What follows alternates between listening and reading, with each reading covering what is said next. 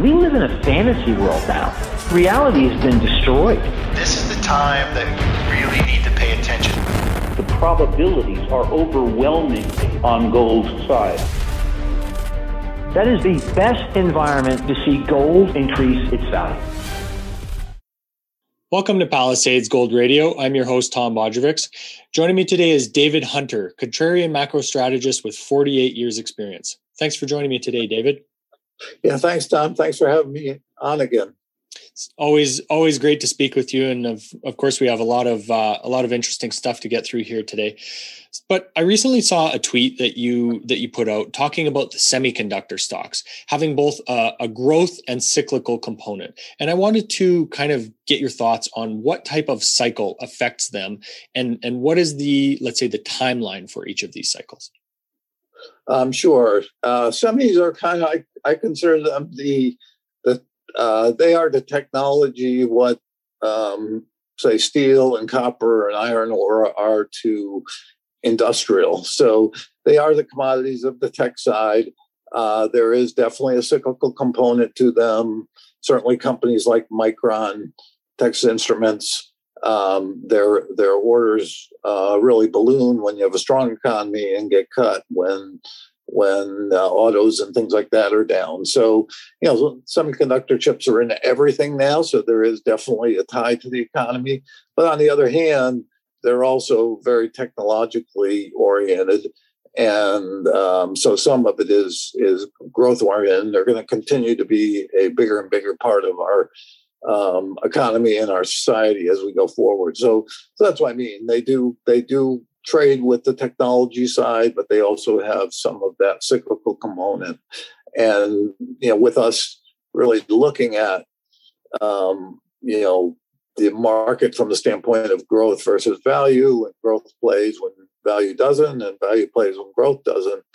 Uh, semis kind of walk in the middle of that, and they get some of the benefits of tech and some of the benefits of, of um, the cyclical growth. Um, and by the way, I think in this next melt up, I think um, both growth and value are probably going to play. We've kind of rotated back and forth in the past six months, um, but I, I think we're going to see here that both play. So, um, you know, some of these will get that benefit too. Mm-hmm. So, as we've seen a massive semiconductor shortage in the world right now, oh, yeah. so does this play into the growth part of the equation for you? Um, well, it's probably both. I mean, again, it's um, the shortage is because we opened up so fast. You know, we went from total shutdown to opening up, and you just don't have the inventories to satisfy. And don't forget, we've had for many cycles this just in time inventory. Uh, we moved to that probably back in the 80s. And so we got caught here uh, with very short inventories because they kind of assumed normal demand. And you know, with all the uh, monetary and fiscal stimulus, we went way beyond normal demand. And then you add in, you went from total shutdown to to opening up. You got pent up demand growing, you know, pushing pushing demand. So so all of a sudden, you got this real shortage. Um, so I, I mean, I think that's probably as much uh, can be explained by the pandemic and, and some of the inventory management as anything.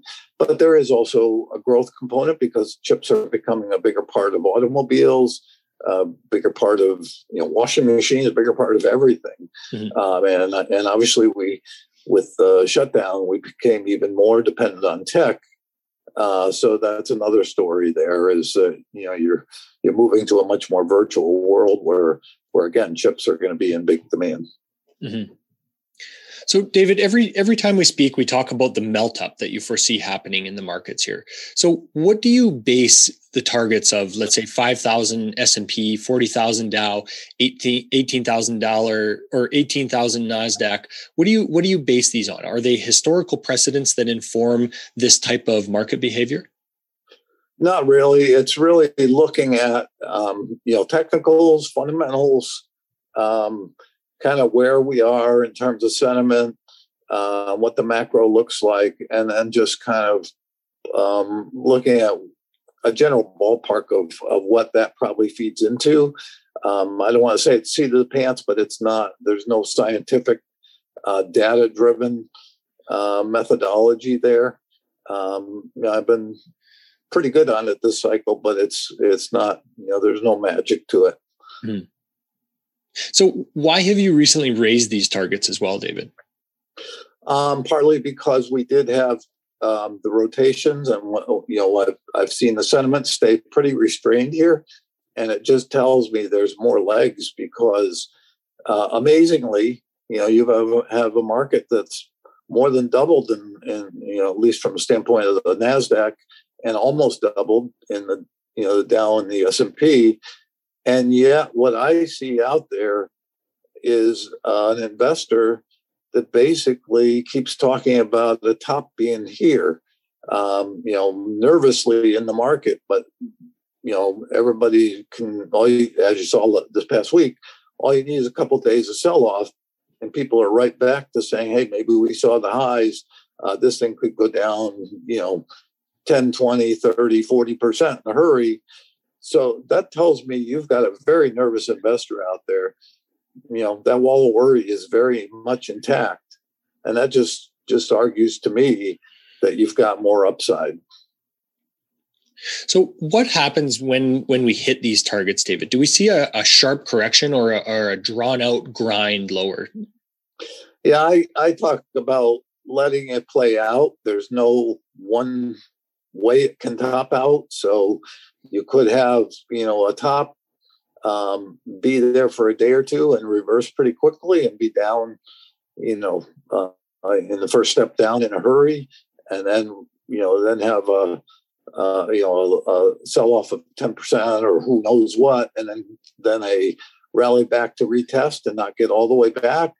Um, you could, you know, you could stay up at the top for, you know, a matter of weeks before you roll. Um, it's hard. It's impossible to know, frankly. Mm. Um, but I, I do think, and again, I can always change my targets again. I've always said uh, up until now, my targets were conservative, and I wouldn't be surprised if they were exceeded with these numbers, I'm not I'm not so worried about that. I, I really do think it's these are aggressive numbers. Um, I think we'll hit them, but doesn't mean they're going to precisely be right, and we're going to you know turn on a dime and go down. That's that's part of what you have, uh, certainly on Twitter and elsewhere, is people see a number and they think you you know you can invest to that number, it's going to hit, and then very predictably go the other way, and I, that's not what a forecast is. It's saying this is a ballpark.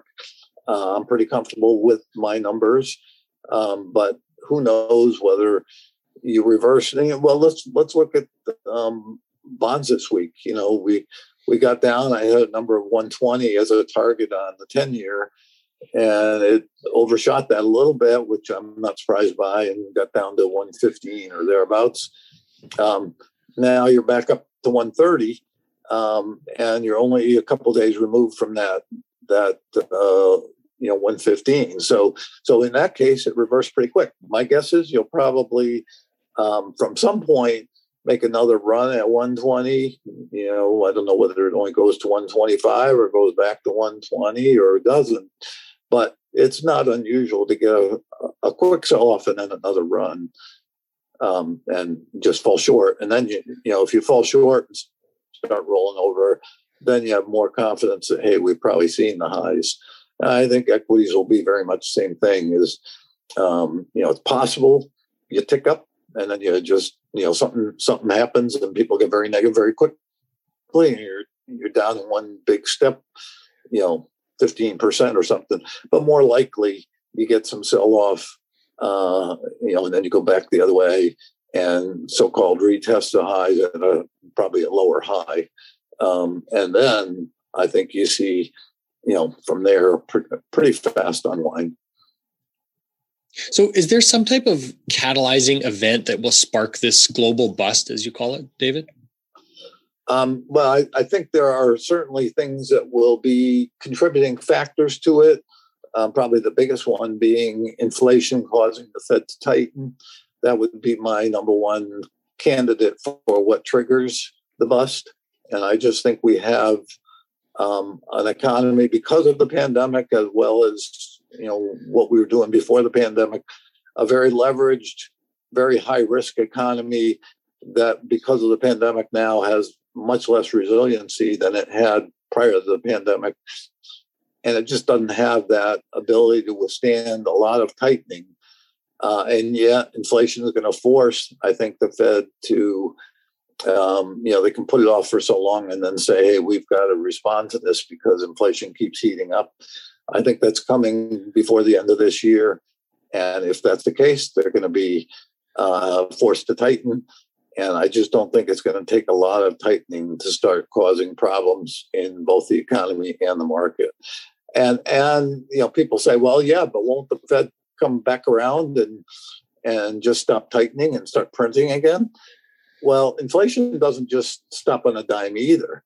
They're going to be caught between a rock and a hard place. So they're going to be caught between inflation that doesn't seem to want to stop stop accelerating and and a market telling them that it doesn't have a lot of um, resilience to that tightening. And they're going to have to choose between those two. They may initially choose to let up on the tightening, but I think very quickly they're going to say, "Hey, that didn't work. Inflation's still heating up." So you know, again, the Fed's not going to have an easy time of it once this really starts starts coming. Mm-hmm. So, do you think that the the housing price boom that we've seen in recent months will also kind of extend into that timeline?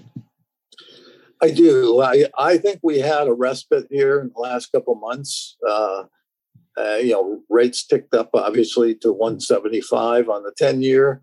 That pushed mortgage rates up. Um, you have an overheated, at least in the U.S. and I, and I think elsewhere, an overheated uh, housing market and it caused people to kind of back off and say, I, I just can't, you know, I, I was willing to chase, but I'm not willing to chase this far. You know, the cost of the mortgage is up and the cost of the house is up. So you you had a pause. I think now that you've brought rates back down, um, that's probably going to stimulate some activity here of those that were interested but just backed away. So I have a feeling we're going to see a second wind in housing here between now and the end of the year. Uh, and probably the same story with autos, um, you know, with rates down. So, so that's I think that's part of why I think you you reaccelerate the economy here. David, are there any safe haven assets um, in this bust scenario? Does everything just get slashed lower, and maybe what rebounds first? Yeah, the the safe havens will be, I think, uh, treasuries and the U.S. dollar. Um, I, I, think you're going to see as much as everybody's negative on the dollar. Um, I don't mean you know tr- from trading perspective here, but I mean generally people think the dollar is losing losing its clout. People are losing faith in the U.S.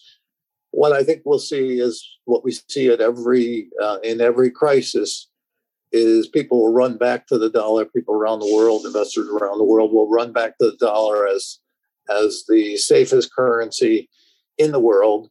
Uh, they see our our country as more stable than elsewhere.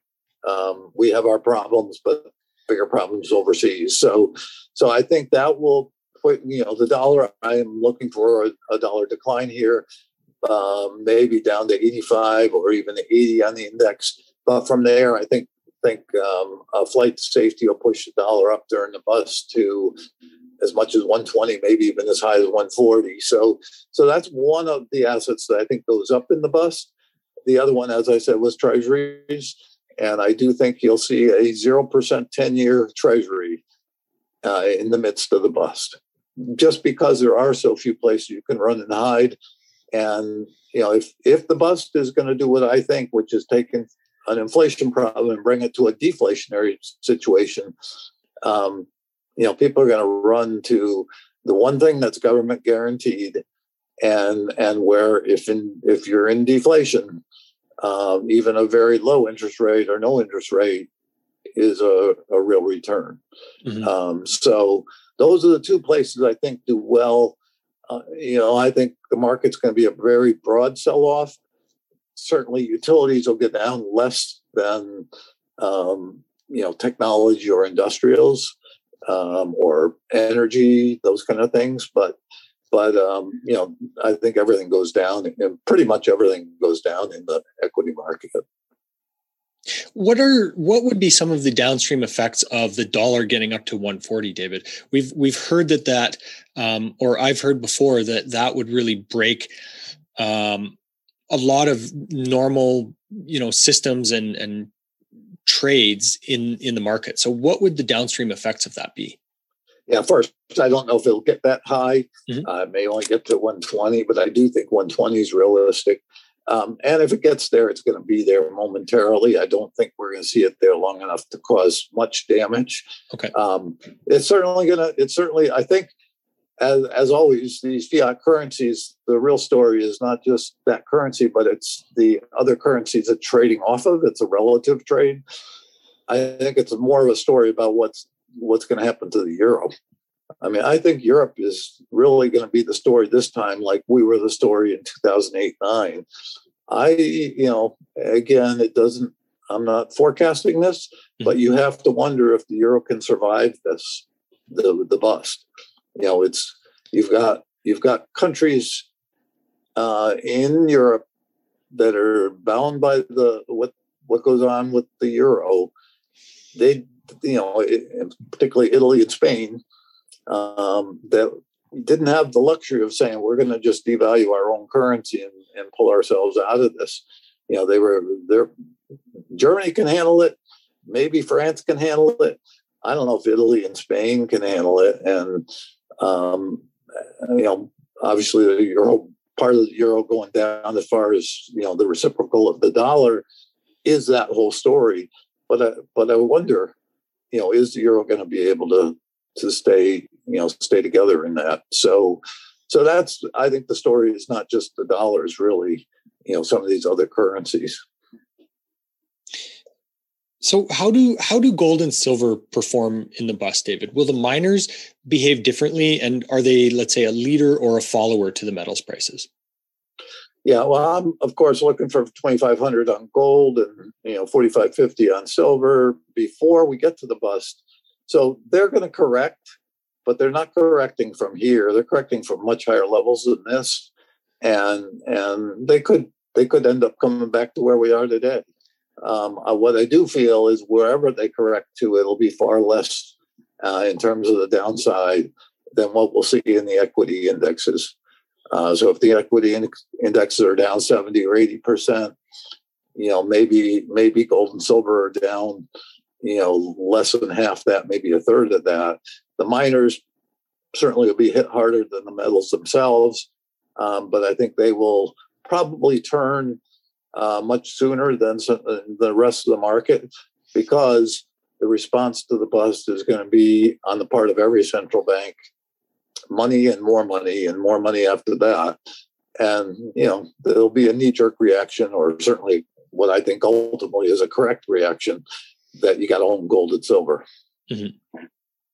So considering these, let's say the the twenty five hundred dollar gold target and the forty five fifty dollar silver target, are the the same fundamentals um, going to drive the prices to that point that are um, present in the market right now, or is there something else that's going to that we're going to need to push gold and silver to those prices? Yeah, I think it's just the degree of the inflation um, momentum. I, I, I think what we're going to see is a combination of a very weak dollar and inflation that is not peaking out but is accelerating. And I think right now you've got a narrative out there. If I were to guess the consensus right now, and particularly after this past week, I think people are thinking inflation is peaking the economy is not as strong. You know, we had kind of a surge with the reopening, but that the economy is, you know, basically at risk of rolling over and certainly of moderating a lot. Um, and so that they're not so worried about inflation. And that's what I think has taken the wind out of the sails of, of the short gold and silver move we had, you know. Um, and I, I think it's as usual, um, Wall Street kind of gets caught in the, the narratives and then has to sh- you know shift back in another direction. So I think what we're going to see here in the next couple months is that the narrative shifts back to hey, inflation's not stopping here, inflation's actually accelerating, and the economy does have a second wind here. So we're right back to the worries we had just a couple months ago. You know, back in probably April, May, that you know inflation was a real risk. So I, I think that combined with you know a dollar that's down towards 85 um, will be probably the biggest um, tailwinds. Um, and then you know people want to talk about interest rates. I'm calling for rates to move up here, but basically I'm calling for inflation to outpace any nominal you know rise in rates. So even though I can see the 10 year moving towards two percent, ultimately two and a half, inflation is going to be keeping the real rate going the other way.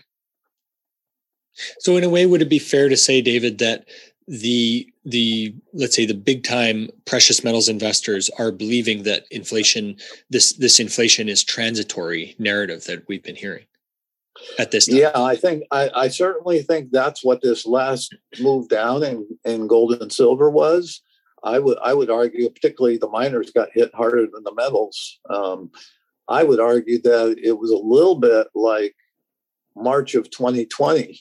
I, I think you don't hear much talk about this, but I think more institutions use these ETFs than anybody's paying attention to. And so I think, and, particularly hedge funds, and and they're they're traders. They're not investors. You know, they go into um, you know the the gold and silver ETFs and the miner ETFs, and then when the narrative changes in their mind, they're all out. You know, they're not saying, "Oh, well, I'm going to take a little bit off the table." They're all out. You know, these hedge funds, and I think they're jerking. You know, the prices around.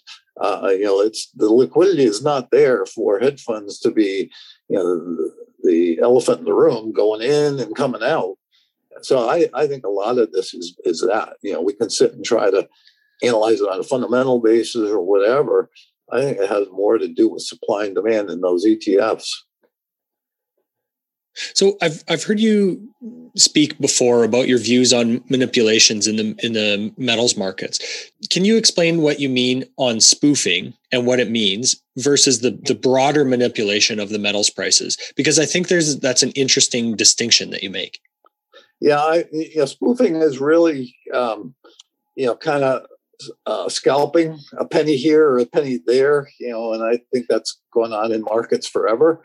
Um, and so when you hear um, that, you know, big banks have have manipulated the markets, people are taking the spoofing thing that is a reality and extrapolating that out or exaggerating that out into saying, oh, the banks are are manipulating the prices, holding prices down because of you know X, Y, or Z. And I'm just not in that camp that that's the reason the markets are where they are. That's the reason where why gold and silver have lagged. You know, we had we had gold go from 250 to to 1900 in in the decade of you know 2001 to 2011. Um, I didn't hear anybody talking about how they were manipulating it up. so then you get this long consolidation that has lots of reasons for it some fundamental some technical some other things. Um, and it just i think it's a natural tendency for people who were expecting including myself to see gold and silver you know come out of that consolidation long long before it did. You know you had basically seven or eight year consolidation of that decade long run but it was a long run. I mean, that was a great run from 250 to 1900. So, um, so I think um, you get a narrative out there that gets repeated often, and it fits people's mindset that oh, those banks are always playing games with us and always, you know, they're not to be trusted, etc. And and it gets stated by people who are in this business as analysts, what what have you, and it gains a life of its own with you know presumed credibility. And I, am not saying there's no manipulation. I'm just saying I think we use that as an excuse every time that that the um, gold and silver don't do what we expect it to do. And don't forget, you had probably it's it's a market where you have, you know, I don't what other what other market do we have? Maybe maybe some of the mems and things where you have um, investors that are obsessed with it, or you know, in in the gold case called gold bugs, you know, people that said, I don't care whether gold goes up or down. It's I'm holding this through thick and thin. Well, they're not saying that anymore because they didn't expect thin to be eight years or, or 10 years. So, so a lot of them have kind of become a little bit more skeptical of gold and silver. Um, I, I, think it's just all of those things surround the metals, particularly gold. Um, and and rather than um, be able to explain it on a fundamental basis or a technical basis, it's it's uh, it makes sense to think, oh, it's manipulation, and and of course we do have you know a lot of imbalances out there in terms of the big banks, and I, I presume there's a lot of hedges. I don't know their positions precisely, but you know the the narrative is out there that you know they're they're going to be big losers if gold and silver take off. So by you know by that argument, you assume they're going to do anything they can to hold it down. Um, I, you know, maybe I'm maybe I'm the one that's wrong, but I'm just not in that camp. I think we're we're adding two and two and getting eight. You know, we're taking some things that are true and extrapolating into things that aren't true. Um, and I'm pretty comfortable because we've seen it in many markets that have been out of favor for a long period of time. I'm pretty comfortable saying this is, you know, more. It's just not their time yet. You know, and, and let's not forget. I mean, you know, they've had big runs. They just haven't had a big run in the last ten months. Mm-hmm. So, David, you you mentioned narrative there. And I'd like to get your thoughts and maybe have a bit more of a, let's say, an explicit um, description of how you see the inflation narrative playing out here. Um, you you did mention that it could give way to deflation. So can you explain to us how you see this this inflation narrative um, evolving? Let's say over the next this next cycle here. Yeah. So I'll I'll contrast my forecast is one thing. What mm-hmm. the consensus narrative is is another thing. So right yep. now, as I said, I think the narrative is that inflation is peaking for the cycle, um, and that you know we've we've kind of discounted the inflation into the market. Now we have to worry that it's going to come back out. Um, so last week, that was what I think was the start of thinking we got to you know reprice these for inflation that's rolling over. Um, my forecast is that that's not the case. That inflation um, over the next six months is going to accelerate um, and and that it's you know the narrative that's going to follow that because narratives follow the market the narrative that's going to follow that is going to be what we saw a couple months ago that inflation is breaking out it's going to be something the fed's going to have to deal with a lot sooner rather than later and that that's you know that's a problem. So um, you know i think between now and the end of the year, that's that's the narrative that's going to flow. You're going to go from inflation's peaking to oh no, oh my God, inflation's you know reaccelerating, uh, and it's going to be a real problem for the Fed. Um, how that translates into the market, I think initially here um, you get a beneficiary of rediscounting, you know, having to discount reacceleration of inflation and how that will help certain groups in the market. Um, I don't think the reacceleration in the next couple months is going to be so fast um, that it stops the tech slash growth move. So I think you get both move working for a little while. But again, it's you know going to evolve from one view to the next. It's not like you go from one view to the other overnight. So it's in that evolution that some investors will be earlier in accumulating the beneficiaries of inflation. Other investors will be, you know, later accumulators that will help to drive the last move up in, in those stocks. And other investors are going to be sticking by the growth story because they're not they're not the early adapters of that new narrative. So um, it's you know it's how markets evolve. I think we, particularly on the retail side, investors want to think everything is in a straight line and it's simple. You go from this to the other overnight. Everything evolves. It doesn't happen overnight. So I don't know if that answers your question of what, you know, how I use narratives around when I speak of narratives. That's what I'm really looking at is you know NAIRS help drive markets, but they don't have you know it doesn't happen all overnight. It happens over a period of time. Mm-hmm. So, do we get to a point when we see responses from the Fed creating more and more currency where it stops being as effective as it has been to to backstop the markets? And is that going to be associated with um, even more meaningful inflation? Yeah, I I look at it more from the standpoint of it's not so much that it's the money's not as um, effective or doesn't you know the markets don't respond to it. I look at it more as um, they aren't going to be able to. The unwind could happen so fast that their response, as quick as their response might be, it won't be quick enough. So most of the response will come in reaction to the decline rather than in, in anticipation of the decline.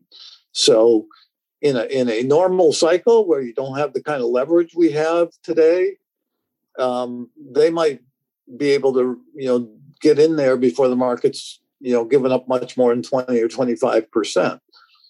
In a in a leveraged system like we have today that's unprecedented um, i think things can move so much faster and, and deeper before they really get even even acting as as i say it's not just their reaction it's what's right sized you know what's the right sized reaction so let's say they come in with a couple trillion and then a couple weeks later um, come in with another couple trillion.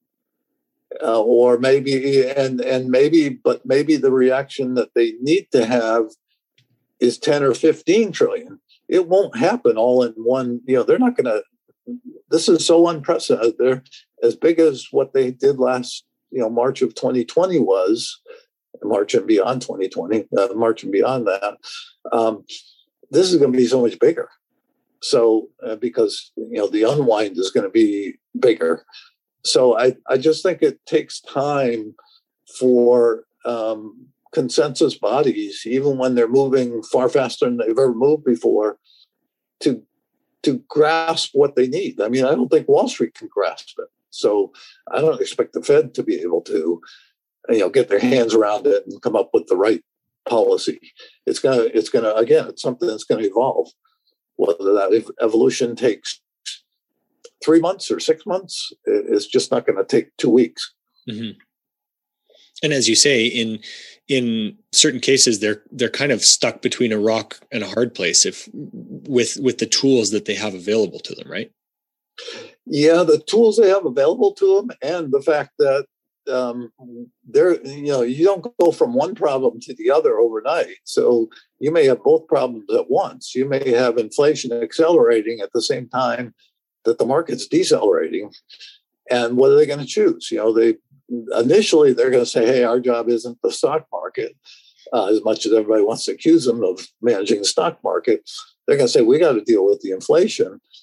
But somewhere in there, when the market's down thirty percent or wherever, they're not going to be able to ignore that either. So they're probably going to, you know, and again, they're going to have, I'm, I'm guessing they're not going to be waiting for meetings to make their decisions. You will have, you know, phone calls and special meetings, et cetera, as we saw in 2008. So, um, but it just, I don't think anybody's prepared for what's coming. So you've been you've been calling for a pullback in the oil price too, David. So why is this, and what is your long term view on the oil price? Yeah, my long term view is that we're going to see 300 plus on oil next cycle. So once we get past the bust and we go into what's going to be an inflation driven industrial cycle around the world, I think oil demand is going to be through the roof. Uh, and more importantly, supply is not going to be there. Um, so you're going to have a really tight uh, supply demand situation and it'll drive oil up. But before we get there, we've got this little thing called a bust. And I think it's going to drive demand through the floor. And as a result of that, I think you can get oil back, certainly back into the 20s and maybe back as low as 10. So I'm I'm not sure whether we'll get all the way back there um, or whether it'll be somewhere in the mid 20s. But but I think that's where we're heading in the bust. You know, we obviously aren't at the bust yet, so we've got another, let's say, another six months to go, um, where oil could kind of move up and down. I, I'm kind of guessing we're probably in a trading range between the high 70s. You know, you, you may not make a new high or may make a minor new high. Uh, you know, with the high being what 76.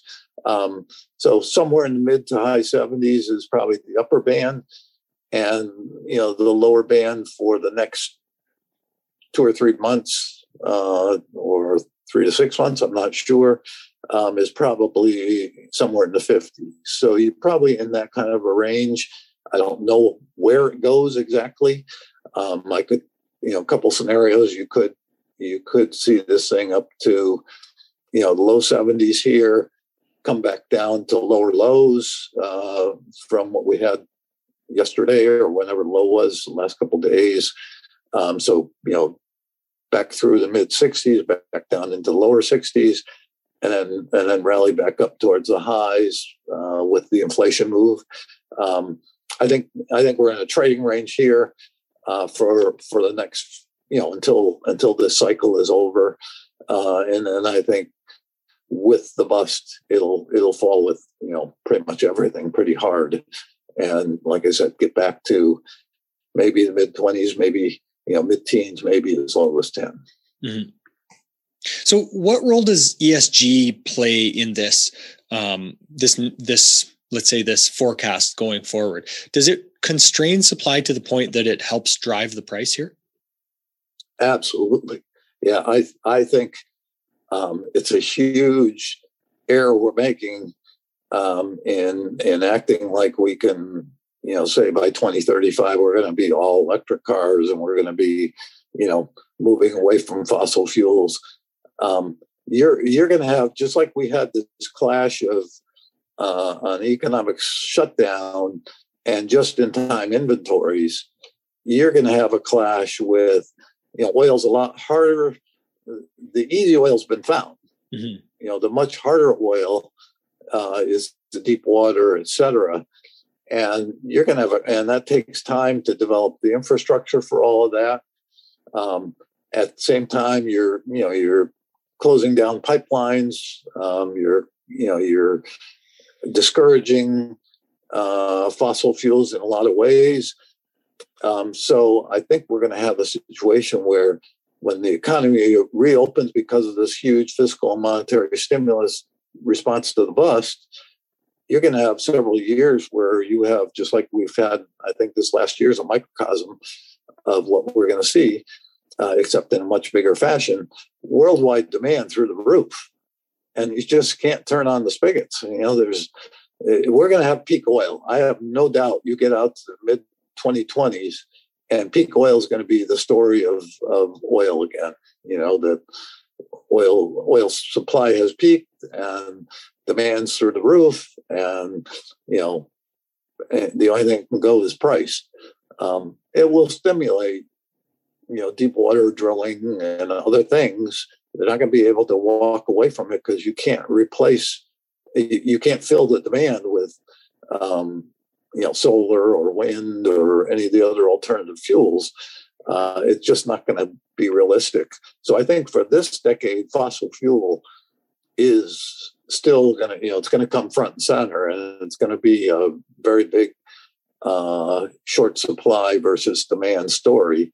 And that's why I say 300 plus on you know on crude and i don't know what plus is. You know is it 350 is it 450 i don't know. Um, but i think it's going to be a big number. Um, but it'll be coming from a you know as i said a lower place from here so you know could be you know coming up from 10 or 20 and and as you say, not necessarily just from an energy standpoint, but even a raw materials standpoint, the amount of oil that we need to produce all of these plastics and all of the the parts that go into the windmills, electric cars, all of that stuff. That's that's a huge demand component as well that can't be replaced. Yeah, if if you fast forward to the middle of a what I am calling the worst economic uh, downturn we've had in the post World War II era, so worse than 2008 9 across the world, including China.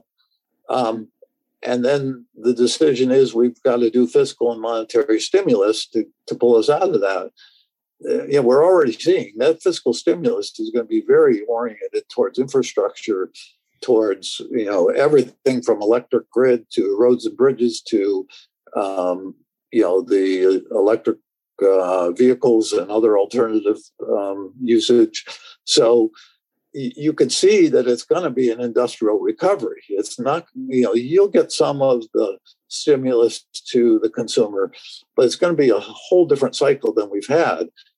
And industrial cycles, you know, we haven't had one in 40 years. Industrial driven cycles demand a lot more energy. Uh, so I think that too is going to be part of that demand side. Um, and I just, I think it's a collision course that can't be avoided. Mm-hmm. And you know, you've you've mentioned several times this industrial driven um, recovery, David. So can you spell out what you what you mean by that a little bit more? Yeah, just kind of what I just said. I, I think it's because on the fiscal side, a big part of the, the stimulus is going to be aimed at infrastructure. Infrastructure is industrial. And, and at the same time, I think we're going to have um, reshoring in this country, um, particularly if we have a change in administration in 2024. Um, I think you're going to see, you know, a lot of um, a lot more uh, movement on the part of companies saying we won't, you know, supply chain issues and everything else we've seen, geopolitics tells us it's not worth it to just look at the cost structure when we determine where we're going to build plants or where we're going to build our our you know um, business. So I think eh, you know we certainly know it's the case in chips, right? I mean, you know, there's real fear about the dependence on Taiwan and China uh, and and Asia for our chips, um, and so you're going to see that happen. You know, more more plants being built here for that. I think we're going to see it in autos. I think we're going to see it in steel. I think we're going to see it in a lot of places that we we're going to come back this way. Now I don't know how fast. I don't know what the politics will be, um, but I think at the margin that's going to be part of the industrialization uh, of the next cycle. Um, and then on top of that, like I said, it's just the whole government spending is going to be towards infrastructure, which means industrial rather than you know, the, in the past, what have we done? We've stimulated housing, we've stimulated um, consumer spending. The consumer, if I'm right about this market, you know, the wealth effect is going to be pretty big.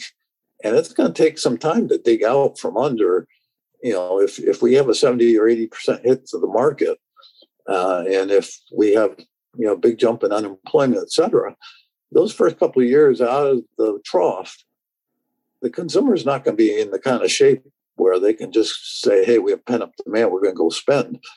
Um, so, you know, I, I don't know if it's all going to work out that way, but I think the tendency will be that industrial will be bigger, a bigger component of recovery than we've seen in the last 40 years.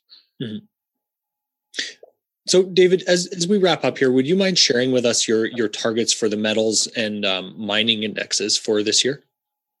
I'm sure. I'm I'm looking for gold to 2500 and then like I said it can correct in the bus back probably towards this area. Maybe it you know comes back to 1800 maybe it only gets back to 2000 um, on silver 45 to 50 um, silver's a more uh, economically sensitive metal so i'm guessing the volatility to the downside in the bust will be greater. But again, if if we're up at 50, um, you know, it probably doesn't get much below 30, 35, so it's above here. Uh, maybe it does, maybe it gets back here, but I, I just don't see from these levels a lot of downside risk, um, even in the bust. Um, you know, downside risk from where they get to, but not from here. Um, and and in terms of um, you know the the miners, I think the the small miners will outperform the majors as they usually do in, in bull market runs. Um, I think you could see um, the small miners certainly could see doubles or more from current levels. Um, and the the majors probably you know 75% upside from here. Mm-hmm. And then again, that's just for this year, or and it could spill over into next, but probably this year. After the bust, I mean, it's many, many multiples of where we are today. I mean, uh, you know, if gold goes to 10,000 plus, and that plus could mean, you know, 12,000, 15,000, I have no idea.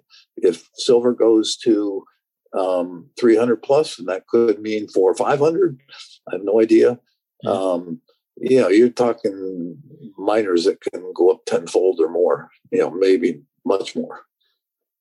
And as you and I have spoken about before, you were saying that the miners will ultimately become almost like the the next dot com bubble, right? Yeah, yeah. I like to say that is that the miners will be to the next cycle, not not now, but yeah. after the bust yep. to the next cycle, which is probably 2023 to 2029, something like that um, will be to that cycle what dot com was to the 1990s. Um, and it's been a long time since we've seen, you know, the and, and all commodities will play very big, but uh, I think they'll be the top of the list in terms of you know inflation inflation beneficiaries and and kind of the the dollar after its big run during the bust will be under pressure for the rest of the decade. All of those things will play well for the miners, I think. Excellent, David. Do you have anything else you'd like to add um, before we conclude here? Um, let's see. I would just say people should be cognizant of the fact that we are 39 years into a secular bull market. So, uh, as much as there's, you know, maybe as much as 15 to 25% upside in the melt up, uh, depending on which index you look at, um, and and uh, that's you know normally an annual annual or two year return. um, just know you're getting awfully close to what mm-hmm. I think is the other side. So um, you know, just kind of looking forward. Know that it's going to be harder to sell at the top because everybody's going to be giving you a bullish story. Um, know how psychology influences markets and and be aware that um, you know if you get too greedy, you may be uh, may be surprised at how fast your profits disappear. Mm-hmm. Excellent, David. And of course, you're available on Twitter um, at Dave H. Contrarian. And you also write a, a, quarterly letter by subscription, right? Yes, that's exactly right. If anybody's interested in the letter, it is by subscription, which means there's a cost to it. Um, you can uh, direct message me on Twitter, um, and I'll be glad to get right back to you. Excellent, David. Thanks so much for your time today. Okay, thanks, Tom. This podcast is for general informational purposes only. Nothing on this podcast should be taken as investment advice. Guests on this show are not compensated for their appearance. Listeners are urged to educate themselves and make their own decisions. Do not base any investment decisions on the information contained. To view our full disclaimer, please visit our website.